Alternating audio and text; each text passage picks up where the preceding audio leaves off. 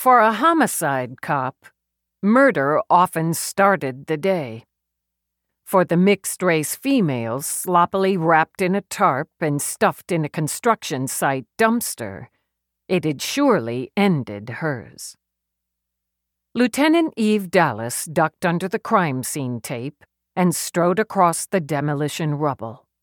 She'd already been on her way downtown to Cop Central when the call came through, detouring her to one of the construction sites in Hudson Yards. The day had a soft feel to it, a breezy warmth as May of 2061 made way for June and the heat that would surely follow. Construction types stood around in their hard hats and steel toed boots, gulping coffee, shooting the shit, and goggling at the dumpster where a couple of uniforms stood by.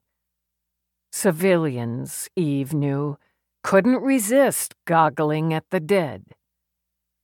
She could hear the hard staccato machine gun echo of an airjack at another site. The whole sector, she knew, was full of them.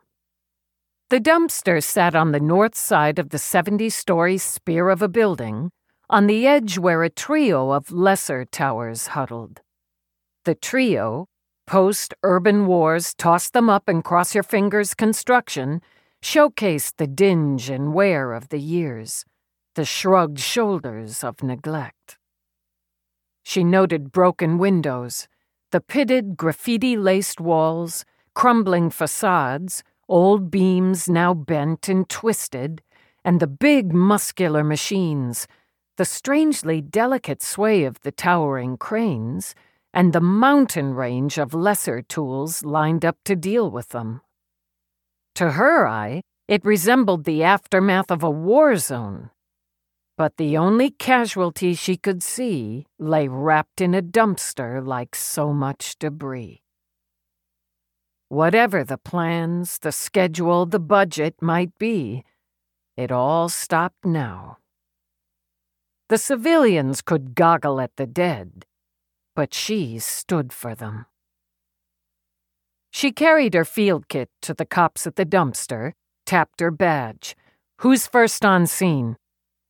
That would be us, Lieutenant. Officers Early and Getz. Run it for me, she said as she took a can of Seal-It from her kit. Early, a tall black woman in her early 40s, took the lead. Getz and I responded to the call at 0735.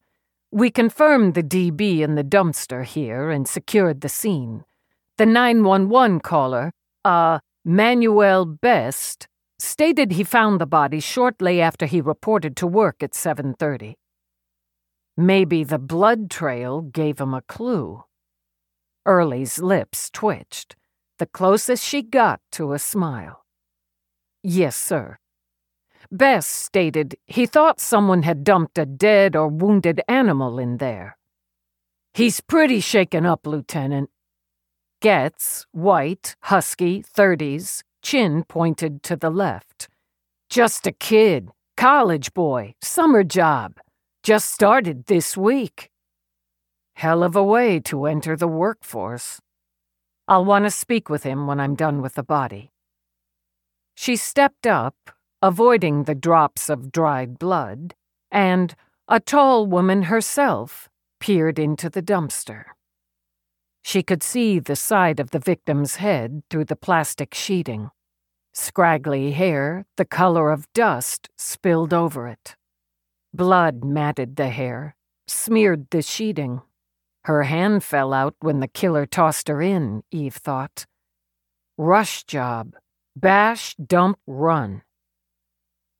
Severe blunt force trauma to the right side of the victim's head is visible, as is a blood trail starting approximately four feet from the dumpster on the far side of the security fencing. Blood on the front of the dumpster, on the plastic sheeting used to cover the victim, likely used to carry the victim to the dump site. When she had the interior of the dumpster, the position of the body fully on record, she hissed out a breath.